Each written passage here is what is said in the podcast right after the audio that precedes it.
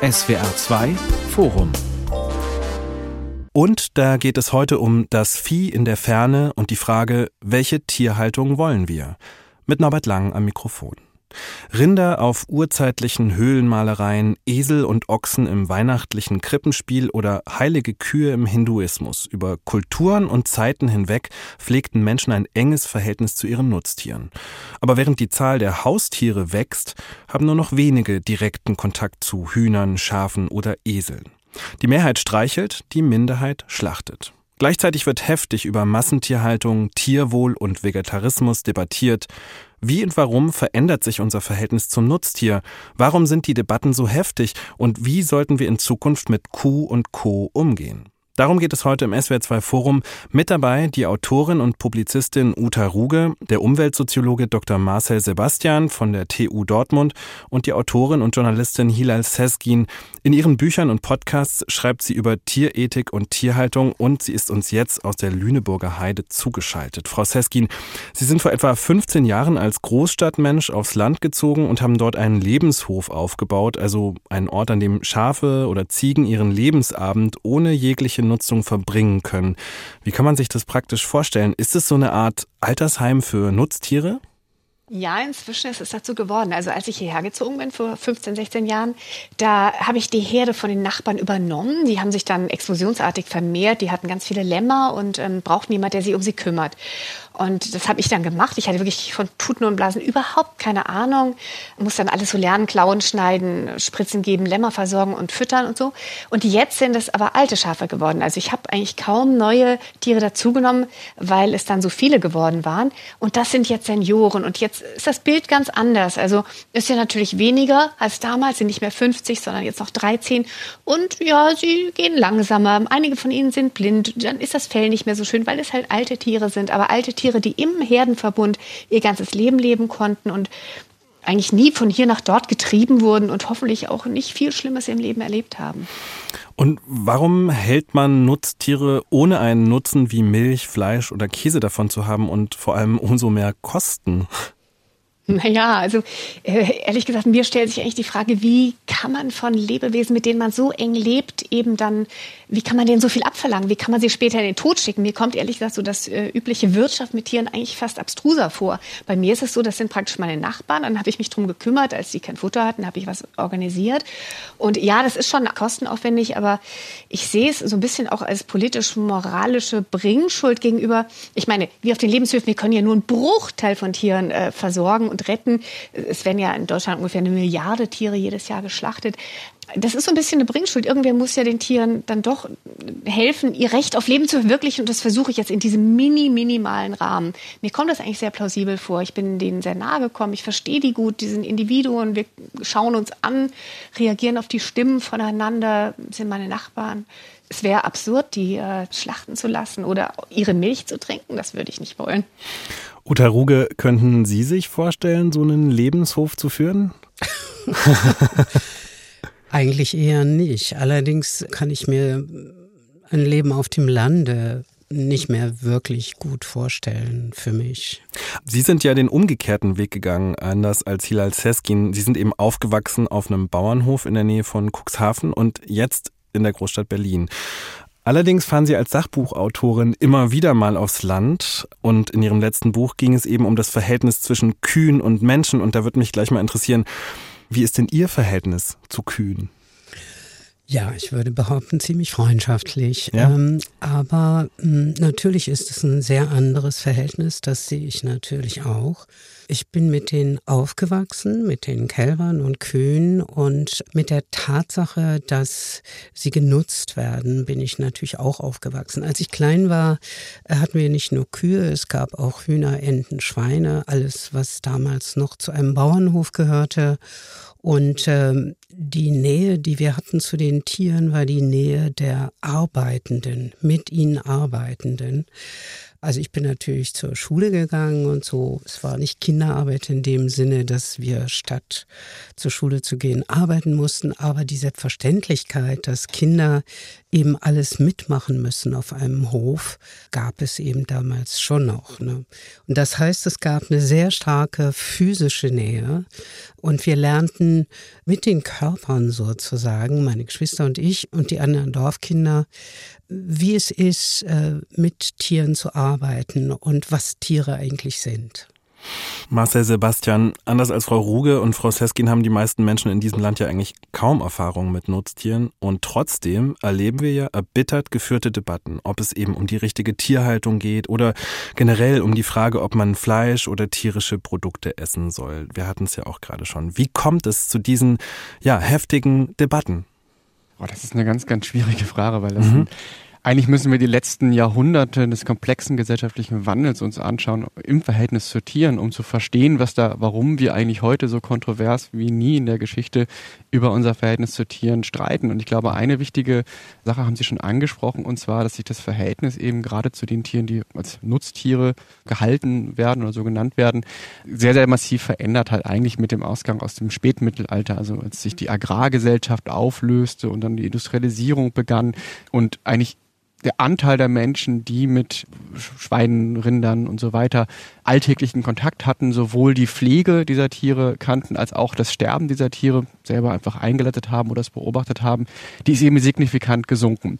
Gleichzeitig kann man feststellen, dass sich dann im Zuge dieser Veränderung die Beziehung zu diesen sogenannten Nutztieren auch ganz stark verändert hat in der Art, dass diese Tiere immer mehr, ja, man könnte sagen, so objektifiziert wurden. Also immer mehr sozusagen zu Waren geworden sind und heute eben ein bisschen in industrielle Schlachtung oder wenn wir über die Massentierhaltung, die sogenannte sprechen, kann man eben sehen, dass sich dieses Verhältnis sehr verändert hat. Und das ist parallel historisch passiert mit einer anderen Veränderung im Mensch-Tier-Verhältnis, die, glaube ich, ganz, ganz wichtig ist für das Verständnis dieses Problems hier.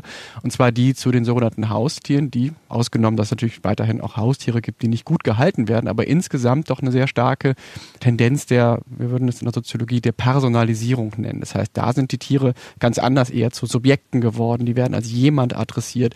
Und was Frau Seskin gerade angesprochen, was Sila Seskin gerade angesprochen hat, ist nämlich genau diese Erfahrung von emotionaler Resonanz, ne, von, von Nähebeziehungen. Auch Frau Ruge hatte das auch angesprochen, die Menschen eben haben können zu Tieren und die eben in der, dem hegemonialen Modell der Agrartierhaltung eigentlich kaum noch eine Rolle spielen. Aber das heißt, es gibt hier so eine Art Spannungsraum, dass Menschen immer, gerade weil sie eben das beispielsweise bei ihren sogenannten Haustieren kennen, eine sehr enge Beziehung zu Tieren haben können. Sie können eine sehr friedfertige Beziehung zu Tieren haben. Das ist eine Möglichkeit. Das hängt nicht von der Tierart ab, sondern es ist ein grundsätzliches, eine Möglichkeit. Und die widerspricht sich eben sehr stark mit der Art und Weise, wie eben industriell Fleisch produziert wird, andere Tierprodukte produziert werden. Das ist ein Spannungsfeld, das heute zunehmend vielen Menschen als etwas erscheint, was kritikwürdig ist. Warum das so ist, hat auch wieder viele Gründe. Es hat was mit dem veränderten Wissen zu tun, es hat was mit sozialen Bewegungen zu tun, es hat was mit generellem kulturellen Wandel, auch mit ökologischen Fragen zu tun. Aber das heißt, es ist sozusagen immer spannungsaufgeladener geworden und heute eben, würde ich auch sagen, zu einem zentralen Wertkonflikt westlicher Gesellschaften geworden. Mhm. Gehen wir doch mal zu diesen ähm, entscheidenden Fragen der Gegenwart, nämlich zum Beispiel die Frage, ob man vegan leben sollte oder nicht. Frau Seskin, Sie leben vegan und sagen auch, Tiere sollten weder geschlachtet noch weiß nicht, zu Käseproduktion oder ähnlichem gehalten werden. Kann man also in Ihren Augen überhaupt noch guten Gewissens Nutztiere halten? Geht es irgendwie? Also als Nutztiere würde ich sagen, nein. Ich muss dazu sagen, also ich war schon lange Vegetarierin, bevor ich aufs Land gezogen bin. Und ich war ehrlich gesagt auch so eine sture Vegetarierin. Ich fand das mit dem Vegan ein bisschen übertrieben und überkandidelt. Ja, ich dachte, Hauptsache ich töte die nicht oder so. Mir war gar nicht klar, dass die Milchkühe ja auch früh getötet werden und so. Aber ich habe mir dann hier zuerst so als Ausflüglerin und dann als Journalistin ganz viele Höfe angeschaut und vermehrt Biohöfe, von denen ich eben hoffte, ich würde da so eine Idylle halt von so einem schönen Durcheinander, wie Tiere leben, erleben. Und dann habe ich äh, einfach bemerkt, dass das, was ich dort gesehen habe, zum Beispiel die Kälber, die von den Müttern getrennt sind, die Mütter, die tagelang nach den Kälbern rufen, weil sie natürlich, sie haben gerade ein Kind geboren, sie wollen mit dem zusammen sein. Ja? Man nimmt es aber zurück äh, weg, um die Milch zu gewinnen. Oder auch wie Legehennen auch im Biobereich leben habe ich gemerkt, dass das überhaupt nicht mit dem zusammenpasst, wie ich finde, wie Tiere leben sollten. Und wie gesagt, sie werden ja auch alle verfrüht dann eben geschlachtet. Also sie werden alle geschlachtet. Ja, es ist nicht einfach der Tod. Der Tod gehört zum Leben, ja, aber nicht die gewaltsame Tötung. Ja. Und ich glaube, wir können es uns ja heute leisten, ganz anders zu leben. Wir müssen ja nicht tierliche Kalorien irgendwie zu uns nehmen, tierisches Protein oder so. Und deswegen eröffnet sich für uns so ein moralischer Raum, den frühere Leute vielleicht gar nicht hatten oder anderen Gesellschaften. Ja, wir können uns diese Frage im vollen Ernst stellen, wenn wir eben, wie Marcel Sebastian beschrieben hat, auf so ein Gegenüber treffen und merken, oh Mann, das lebt ja auch, das lebt ja gerne, das will ja gut leben. Darf ich das überhaupt töten? Darf man das einsperren? Und ich finde, die eindeutige Antwort ist eben nein. Mhm. Frau Ruge, Sie haben für Ihr Buch ähm, über das Verhältnis von Kühen und Menschen zahlreiche ähm, Viehhöfe besucht, Kuhhöfe vor allem. Haben Sie da irgendwo die Idylle gefunden? Nein, natürlich nicht. ähm, also es kommt vielleicht ein bisschen nah dran in dem Hof nahe der holländischen Grenze von Björn Scherhorn. Da gibt es so etwas wie die geteilte Milch, nennt er das. Also er lässt die Milchkälber, sage ich jetzt mal, mit den Müttern auf der Weide laufen und melkt dann auch die Kühe. Also beide kriegen was ab sozusagen, die Menschen und die Kälber. Aber natürlich sind die Kälber dafür da, um dann anschließend gemästet und geschlachtet zu werden. Und insofern, ja, würde ich eher sagen, nein, keine Idylle, jedenfalls nicht in dem Bild, was uns Frau Seskin jetzt gerade gemalt hat. Und ich denke auch, dass es diese Idylle tatsächlich nie gegeben hat. Mhm, aber wo finden Sie gute Tierhaltung? Ja, das ist wirklich eine wichtige und interessante Frage, wenn es das gibt, was Frau Siskin vielleicht auch bezweifeln würde, außer den Lebenhöfen, mhm. Lebenshöfen. Ich glaube, dass die Frage der Menge in der Tat eine ganz entscheidende ist. Es ist egal, ob das Biohöfe sind oder konventionelle Landwirtschaft. Die Frage der Menge scheint mir entscheidend zu sein, weil die Beziehung zu den Tieren im Vordergrund steht. Oder nicht im Vordergrund, sondern immer mehr in den Fokus rückte für mich, während ich diese Besuche machte. Und auf dem Hof mit den 1750 Milchkühen in Mecklenburg-Vorpommern hat mich am meisten erschüttert, muss ich gestehen, die Arbeitsnotwendigkeit, die Arbeitsbedingungen der Menschen. Also Schichtbetrieb, Dreischichtbetrieb sogar, also durch die Nacht hindurch wird gemolken und gefüttert und so weiter. Und natürlich sind das osteuropäische Arbeiter und Arbeiterinnen, die diese Arbeit machen. Übrigens ähnlich wie im Gemüsebau, möchte ich mal eben kurz auch hinzufügen. Auch da sind ganze Dörfer aus Rumänien stehen an den Wald- und Feldrändern unserer Gemüsebetriebe und machen da die schwere Arbeit.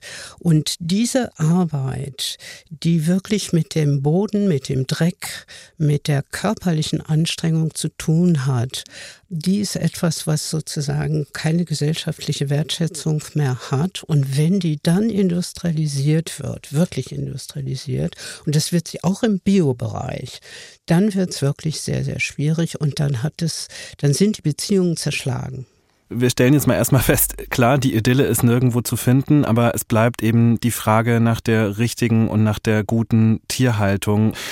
Wir haben ja natürlich im Hintergrund, Herr Sebastian, auch eine Gesellschaft, bei der immer mehr Menschen vegetarisch leben und auf der anderen Seite gibt es natürlich auch sehr, sehr viele, die sich einfach nichts vorschreiben lassen wollen, die sagen, mein Schnitzel bleibt mein Schnitzel. Wie findet man denn da insgesamt als Gesellschaft einen richtigen Weg, um es ja mit dem Tierwohl vielleicht auch besser zu halten? Ich glaube, den richtigen Weg gibt es in den wenigsten Fragen von so kulturellen Deutungskonflikten, äh, weil es selten so ist, dass wir wirklich einen richtigen Konsens haben. Ne? Also bei bestimmten Themen, man schlägt Kinder nicht, da gibt es so einen Konsens, aber wir sind ja eher gerade spätmoderne Gesellschaften, sind gerade geprägt dadurch, dass sie sich die ganze Zeit reiben. Und bei diesem Tierthema ist das Spannende, dass es halt hier nicht nur um so abstrakte Werte geht, sondern wirklich um die Frage der Lebensführung. Also es wird wirklich eine ganz individuelle Ebene erreicht, in der, und das hat auch das Konfliktpotenzial deswegen, in der die eigenen sagen, Alltagshandlungen, das, was ich mir einverleibe, was ich esse, wird hochgradig politisch.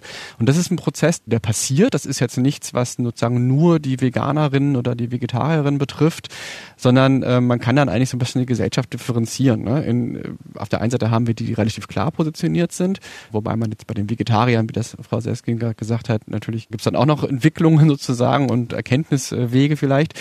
Aber ähm, es gibt einen viel größeren Teil der Gesellschaft, den finde ich eigentlich gerade unter dieser Konfliktperspektive sehr, sehr spannend. Und zwar die sogenannten Flexitarierinnen. Das sind ja gerade Menschen, die nicht zu denen gehören, die Sie gerade angesprochen haben, die sich gar nichts verbieten lassen, die so eine renitente Haltung haben und sagen, ich will eigentlich überhaupt nicht meine Ernährungsweisen überdenken, sondern es sind, und das sind je nach welcher Umfrage man jetzt eben anschaut, so ein Drittel bis über die Hälfte der, der Deutschen, die sich selbst so bezeichnen. Dieser Begriff ist natürlich überhaupt nicht klar definiert. Das kann alles Mögliche heißen. Im Kern geht es aber darum, dass es Menschen sind, die aus irgendwelchen Gründen sagen, Fleischkonsum, so wie wir ihn oder ich, also wir als Gesellschaft oder ich als Individuum ihn äh, bisher gemacht habe, ist so nicht mehr in Ordnung. Und dieser Makel, das kann jetzt eine tierethische Dimension haben, das kann eine ökologische Dimension haben, Stichwort Klimawandel, das kann eine gesundheitliche Dimension haben. Ne?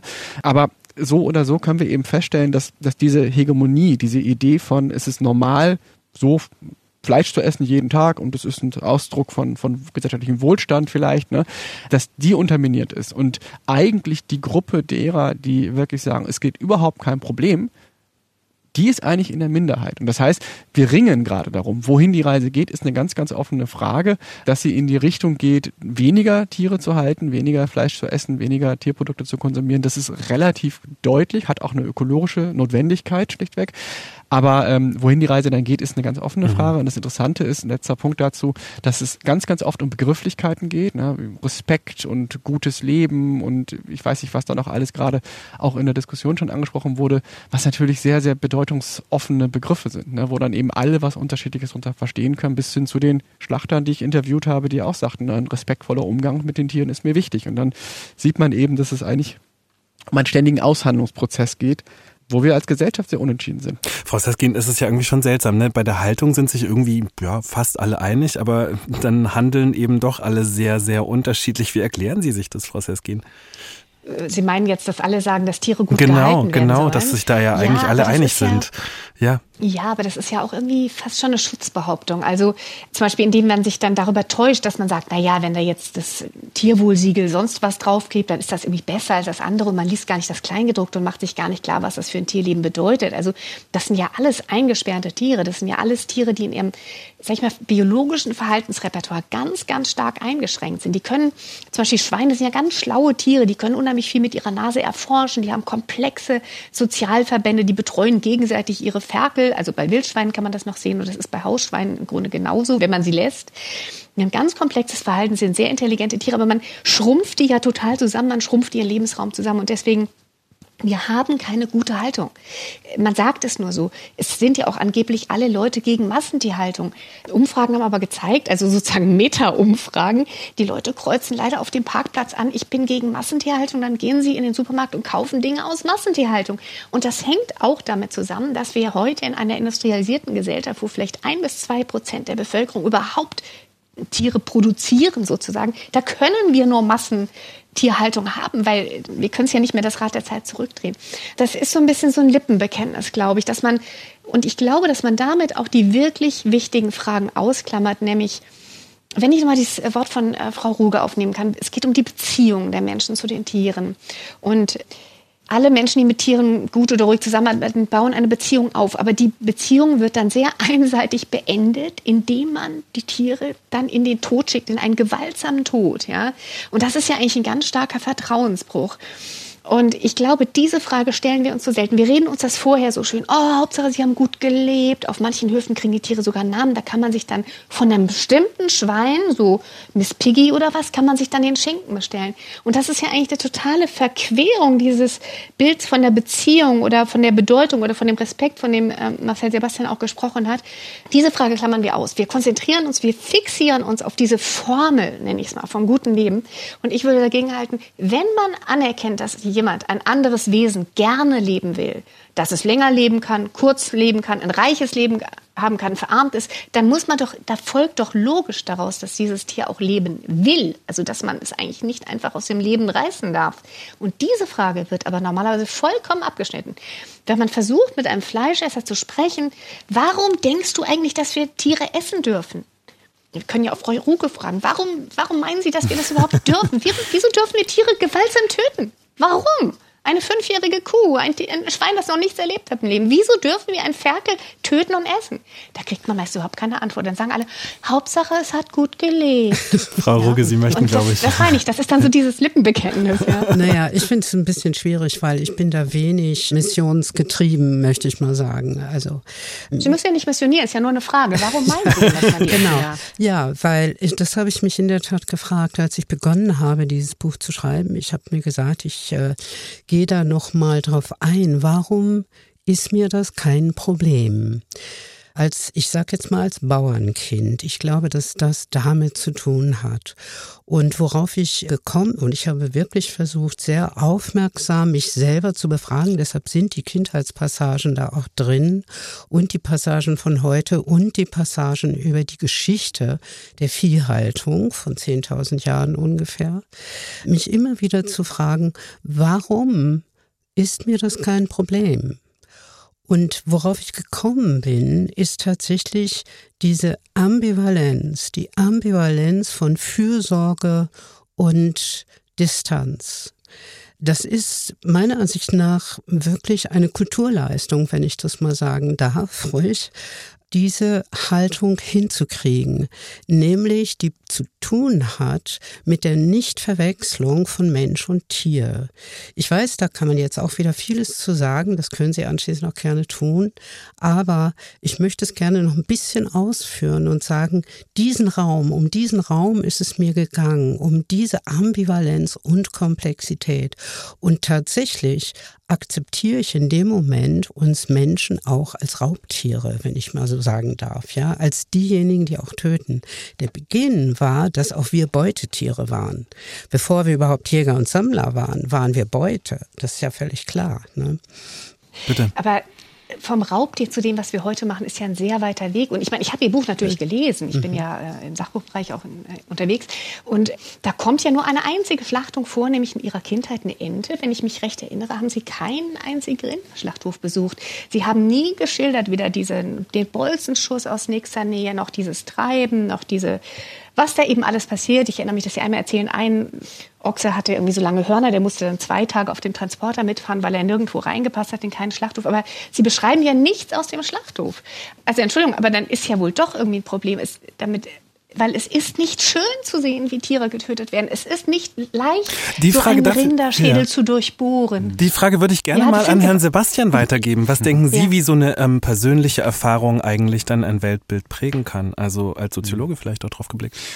Ja, danke. Ich wollte sowieso jetzt gleich einhaken, weil ich das auch so spannend finde, äh, wenn der Begriff, also ich würde sagen, es ist keine Ambivalenz, die ausgehalten ist, es ist eine Ambiguitätstoleranz, würde man sagen, ne, als Kompetenz. Das heißt, zu sagen, ich kann diese Ambivalenz aushalten. Die Ambivalenz selber ist aber erstmal nur ein sozusagen ein Pendeln zwischen diesen polaren Gegensätzen, in dem Fall eben auf der einen Seite das Tier als jemand und auf der anderen Seite das Tier als Ware, als Ressource. Als also Sie meinen jetzt Frau Ruge jetzt immer Beispiel. Ja, genau. Ware, genau, weil, weil, möchte ich mich genau. gerne gegen verfahren. Noch mal ganz kurz, Sebastian, Herr Sebastian, Sie mhm. dürfen gleich, Frau Ruge. Genau, also das ist jetzt, das ist jetzt meine sozusagen, als wenn ich mit dem soziologischen mit dem Begriff der Ambivalenz umgehe, dann ist das erstmal nur eine Beschreibung sozusagen einer, einer Mehrdeutigkeit. Das ist die Definition von Ambivalenz, okay. das Oszillieren zwischen polaren Gegensätzen. Und was man aber mit dieser Ambivalenz macht, also ob es jetzt eine Ambiguitätstoleranz, das wäre die psychologische Kompetenz, das auszuhalten und zu sagen, ich kann damit leben, diese widersprüchlichen Orientierungen in mir oder die wir als Gesellschaft, man kann ja auch als Gesellschaft eine ambivalente Struktur aufweisen, oder ob ich sage, ich löse diese Ambivalenz in eine Richtung aus. Also sage jetzt zum Beispiel, äh, Tiere sind halt einfach nur mal komplett Waren und ich kann mit dem machen, was ich will, oder Tiere sind Personen und die haben ein Recht auf ihr eigenes Leben. Das ist dann eben die Frage der individuellen Aushandlung. Ich will damit sagen, diese Position quasi in der Mitte zu sagen, ich kann das beides, ist nicht aus sich heraus gut und richtig, sondern sie ist sozusagen immer die Frage erstmal der individuellen Aushandlung, wie positioniere ich mich und was ist sozusagen gesellschaftlich durchsetzungsfähig als richtige Haltung und dieser Mittelposition, dieses Streicheln und Schlachten sozusagen. Das ist für immer weniger Menschen sozusagen machbar. Das hat natürlich was damit zu tun, dass die Tierhaltung und auch die Schlachtung immer unsichtbarer wird, diese gewisse Entkopplung davon. Ich habe ja, wie gesagt, vorhin schon kurz angedeutet, ich habe mit Schlachthofarbeitern Interviews geführt im Rahmen meiner Forschung und da war es auch so, das waren jetzt alles äh, Leute, die schon auch eine Berufsausbildung zum Fleischer gemacht haben, machen wollten. Die haben alle so einen bäuerlichen, familiären Hintergrund, der irgendwas mit Fleischproduktion, landwirtschaftlicher Tierhaltung zu tun hatte. Und das ist dann in, den, in diesem Prozess sozusagen ihrer beruflichen Biografie ganz wichtig gewesen, weil man feststellen kann, wie sich bestimmte Ideen, wie sich bestimmte Wissensbestände, wie sich bestimmte Deutungsmuster internalisieren, so wirklich zum alltäglichen Wahrnehmen werden. Und die unterscheidet sich, und das ist eben das, was auch viele Menschen, glaube ich, kennen, die vom Land kommen und, und das ist heute der kleinste Teil, der auf dem Land mhm, lebt genau, und ja. auch wirklich bäuerliche Tierhaltung macht oder von mir aus auch große industrielle Tierhaltung macht. Das ist eine Art von alltäglicher, also man würde soziologisch vom Habitus sprechen, der sich eben sehr unterscheidet so. Aber das ist eben eine bestimmte Position, die man hat. Daraus erfolgt nicht, das ist die richtige oder die falsche, sondern das ist dann eigentlich nur eine Position, aus der heraus man in den Diskurs tritt. Und dann Absolut. müssen wir als Gesellschaft eben über diese normativen Fragen diskutieren und wie gesagt, es ergibt sich nicht dieser Naturalismus irgendwie, wir haben das vor ein paar tausend, was ich, vor zehntausend Jahren waren wir noch Beutetiere und dann haben wir die irgendwie domestiziert und daraus ergibt sich jetzt, dass das die richtige Position ist, sondern das ist äh, mitnichten so, würde ich sagen. Frau Ruge. Absolut nicht. Natürlich ist das nicht die richtige Position. Ich habe versucht zu erklären, wie ich zu meiner Perspektive komme und aus welcher Perspektive ich sozusagen dieses Buch geschrieben habe über die Kühe äh, damals und heute sozusagen. Und äh, da haben Sie natürlich vollkommen recht. Das ist keine richtige Position und richtig gibt es da drin meiner Ansicht nach auch kaum, sondern in der Tat, das ist eine Verhandlungsfrage und die Gesellschaft wird es verhandeln. Und es gibt natürlich nicht nur die europäische Gesellschaft, es gibt die Weltgesellschaft irgendwie. Und es wird auf jeder Ebene nochmal wieder äh, verhandelt werden müssen. Und da sind wir dran, würde ich denken. Mhm. Aber vielleicht könnten Sie noch mal ein bisschen ausführen, was Sie meinen mit dieser, mit diesem Zweischritt aus Distanzierung und trotzdem auch der Arbeit mit dem Vieh, sage ich mal, was Sie vorhin auch angedeutet hatten. Ja, Worauf ich gekommen bin am Ende ist eigentlich, vielleicht ist es ein Kurzschluss, aber ich sage es mal so, ist dieses, was wir gelernt haben, was Sie bezeichnet haben, Herr Sebastian, als Habitus, dass wir uns nicht verwechseln mit den Tieren. Unsere Art der Sensibilität ihnen gegenüber ist nicht zu verwechseln mit ihrer Sensibilität uns gegenüber. Es gibt ein auch örtliche, ähm, wie soll ich sagen, Distanzierung wir sind den ganzen Tag unter Umständen mit ihnen zusammen, aber am Abend verschließen wir die Türen vor ihnen und eigentlich auch tagsüber schon, insbesondere vor den Insekten natürlich, aber eben auch vor den Katzen und den Hunden. Es gibt keinen gemeinsamen Ort, äh, doch, draußen gibt es den gemeinsamen Ort, aber wo wir wohnen sozusagen, ist von diesen Tieren wird das nicht betreten. Und zwar, das gibt natürlich ganz simple Gründe dafür. Katzen und Hunde auf einem Bauernhof können sich nicht, wie, so wie wir, die Hände waschen. Die sind jeden Tag auch mit Schleim, Urin, Mist und so weiter im Kontakt, wühlen da drin. Das macht ihnen großen Spaß. Das ist auch ihr, ihr Bereich sozusagen. Und dann bleiben sie aber auch eben entsprechend draußen. Und das wird alltäglich eingeübt, ja, dass die Tiere etwas anderes sind und dass ihre Aggression oder auch ihre Zuneigung etwas ist. Wir können uns teilweise darin spiegeln. Wir sehen auch uns da drin. Aber das ist vielleicht das, was Veganer oft als Spezismus bezeichnen. Wir würden doch sagen, die Gattung der Menschen ist eine eigene und ist von ihnen unterschieden. Als ich das Buch gelesen habe, also ich habe es gelesen, wie gesagt, und als ich gelesen habe, darüber war ich auch sehr überrascht, dass das so geschildert wurde. Katzen, Hunde und so Tiere bleiben draußen, weil das war mir gar nicht so klar. Das ist ja auch ein sehr modernes Phänomen. Also wenn man sich jetzt Bauernhöfe von früher anschaut oder im Freilichtmuseum einfach mal, da waren ja oft noch vor, weiß ich nicht, 150 Jahren oder so waren ja Menschen und Tiere unter einem Dach hier, die großen niedersächsischen Bauernhäuser, da waren dann eben auch Abteile für Hühner reserviert und auch sogar die Rinder und so weiter. Teilweise hatte das bauliche Gründe, dann auch irgendwas mit Wärme oder so. Aber das ist ja nur wirklich ein sehr modernes äh, Phänomen, scheint mir diese, diese Grenzziehung, dass man wirklich so strikt sagt, alles, was Tier ist, muss draußen bleiben und alles, was Mensch ist, war drin. Das ja, klar, der Mensch hat die Fähigkeit, begrifflich und eben auch räumlich Grenzen zu ziehen. Aber ich würde jetzt sagen, dass das kein typisches Merkmal bäuerlichen Lebens ist. Weder für Westeuropa noch für, auch für andere Bereiche. Das ist was sehr Spezifisches. Aber nochmal zu dem, was Sie vielleicht vorher sagten, Frau Ruge ob wir Menschen und Tiere verwechseln und so. Ich meine, es gibt Familienähnlichkeiten. Wir sind verwandt, das wissen wir seit Darwin. Aber man braucht ja Tiere nicht zu verwechseln, um zu verstehen, also um diese moralische Frage, dürfen wir sie töten oder so in den Raum zu stellen. Dafür braucht man eigentlich nur hinreichend zu erkennen, dass sie zum Beispiel empfinden, dass sie an ihrem Leben hängen. Und ich kenne auch viele Berichte von Leuten, die auch auf bäuerlichen Höfen aufgewachsen sind, die früher noch bei den Schweineschlachtungen dabei waren. So ein flüchtendes, panisch schreiendes Schwein einzufangen und abzustechen, war auch für diese Leute nicht immer einfach. Das ist ja nicht, ja, das ist man halt gewöhnt. Ja, einerseits schon, aber da sind auch viele hm, schockierende Erlebnisse dabei. Und deswegen würde ich sagen, diese Ambivalenz, von der Sie sprachen. Ich bin grundsätzlich eigentlich, also Sie haben recht, es gibt sehr viele Facetten der Mensch-Tier-Beziehung. Man kann sie nicht alle über einen Kamm scheren und man kann nicht verlangen, dass alle einem Muster folgen. Aber diese Ambivalenz zu sehen, oh, eben war ich diesem Tier noch nah nachher soll es auf dem Teller liegen oder nachher wird es verkauft oder ich finde das Kälbchen süß, die Mutter will es lecken, ich nehme es weg. Diese Ambivalenzmomente sind natürlich auch in anderen sozialen Bewegungen, in anderen historischen Prozessen der Ausgangspunkt gewesen, zu fragen, ist das denn richtig, was wir machen? Also da knirscht es. Manches Knirschen muss man aushalten. Das Leben ist nicht sauber, ordentlich und einfach. Okay, und anderes Knirschen muss man aber, oder jedes Knirschen muss man daraufhin überprüfen, ob hier ein Problem liegt. Und viele von dieser Ambivalenz im Umgang mit anderen Menschen, zum Beispiel mit dem anderen Geschlecht, mit, ja, was man für Forschung hatte von sexueller Verfügbarkeit oder der Arbeitskraft von anderen Menschen, die man versklavt hatte, da hat sich diese Ambivalenz gewandelt in ein Empfinden von Ungerechtigkeit. Und ich würde eben sagen, dass wir kurz davor sind, das bei den Tieren eben auch so zu sehen. Zu sehen, dass diese Grenze willkürlich ist und dass diese Ambivalenz eben in großen Teilen nicht ausgehalten werden sollte, sondern überführt werden sollte in ein entspannteres, friedlicheres Verhältnis. Also diese Frage nach dem Unterschied zwischen Mensch und Tier, der würde ich doch gerne noch einmal kurz nachgehen, Herr Sebastian. Also erstmal äh, würde mich von Ihrer Seite auch nochmal interessieren, was Sie von da sagen würden. Ne? Also wie sehr sind wir eben Tier, verwechseln wir da das Tier, wenn wir den Tieren vielleicht doch zu viel Subjekt äh, zusprechen? Und die nächste Frage, die Anschlussfrage wäre dann eben auch, was folgt dann daraus? Also ich würde dann äh, ganz dialektisch antworten, der Menschen sind eben Tiere und nicht Tiere zugleich. Ne? Also wir Ambivalent.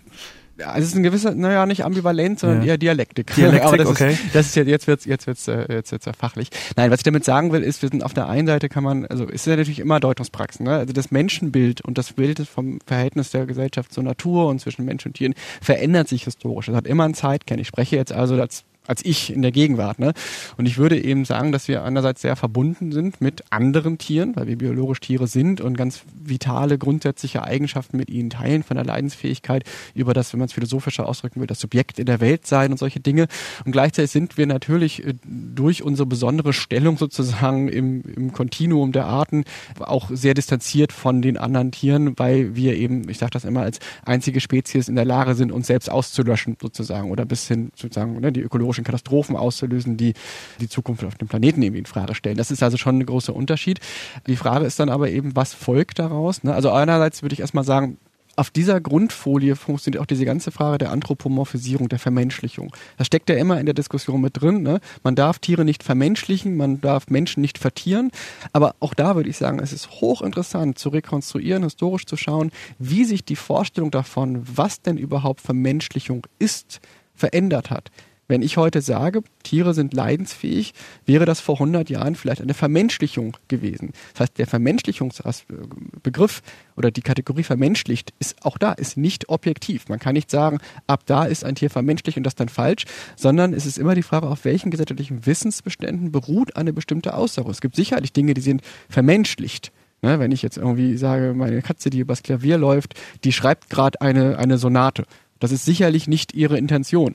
Wenn ich aber sage, meine Katze freut sich, weil sie mich sieht, ja, würden vielleicht heute die meisten Menschen sagen, nee, das ist nicht vermenschlicht, das ist durchaus eine, legitim, äh, eine legitime Beschreibung dieses tierlichen Verhaltens sozusagen. Und das heißt, wir haben es auch immer mit der Frage zu tun, wir können natürlich nicht in die Köpfe der Tiere reingucken, wenn wir nicht sie sezieren und dann wissen wir auch nicht viel mehr, sondern wir müssen immer interpretieren, müssen wir Menschen gewisserweise auch immer. Das heißt, es gibt so eine Art von Fremdverstehen, die ist immer da, aber ich glaube, die letzten 100 Jahre äh, Kulturgeschichte haben eigentlich eine immer größere Ähnlichkeit, eine immer größere Resonanzfähigkeit sozusagen herausgestellt. Also das ist sozusagen deutlicher geworden. Das führt ja gerade dazu, dass es nicht mehr so einfach ist, dass man nicht einfach sagen kann, das dumme Schwein und deswegen wird's geschlachtet. Nee, das ist komplizierter geworden die Konsequenzen daraus sind eben, dass die Debatten messy geworden sind, ne? dass die Debatten viel komplizierter geworden sind und äh, wir vieles, was althergebracht war, möglicherweise oder zumindest nicht mehr ganz so eindeutig legitimiert ist, sondern wir als Gesellschaft eben darüber streiten. Und das geht dann eben bis ins Detail. Ne? Also bis in entweder geht's ums Ganze, um die Frage, darf man Tiere überhaupt nutzen? Aber es kann sich halt bis in die Regulierung bestimmter landwirtschaftlicher Praxen, der, die dann ne, als Tierschutz, äh, mhm, mhm. also Tierschutzproblem dann gelten, runtergebrochen werden. Ähm, ja. Das ist kompliziert. Wir sind jetzt schon so bald auf der Zielgerade dieser Sendung und da wird mich jetzt nochmal, äh, ja, ich bleibe bei den großen Fragen, würde mich jetzt auch nochmal grundsätzlich diese Frage interessieren, ähm, Frau Roge, weil Sie auch viel darüber geschrieben haben, ähm, zur Kulturgeschichte des Vieh und der Domestizierung der Tiere. Äh, wie haben denn die Tiere unsere Geschichte geprägt? Wie haben sie uns geprägt? Und was hat sich da jetzt eben in den letzten paar Jahren mit dem Höfesterben und mit dieser Entfremdung von dem, vom Vieh und vom Tierhalten verändert? Ja, das ist mal wieder der ganz große Bogen. Ja, ne? ja, im Schweinsgalopp ähm, durch die Geschichte. Ähm, na gut, also zwei, drei Sachen sind vielleicht wichtig äh, oder interessant zu sagen.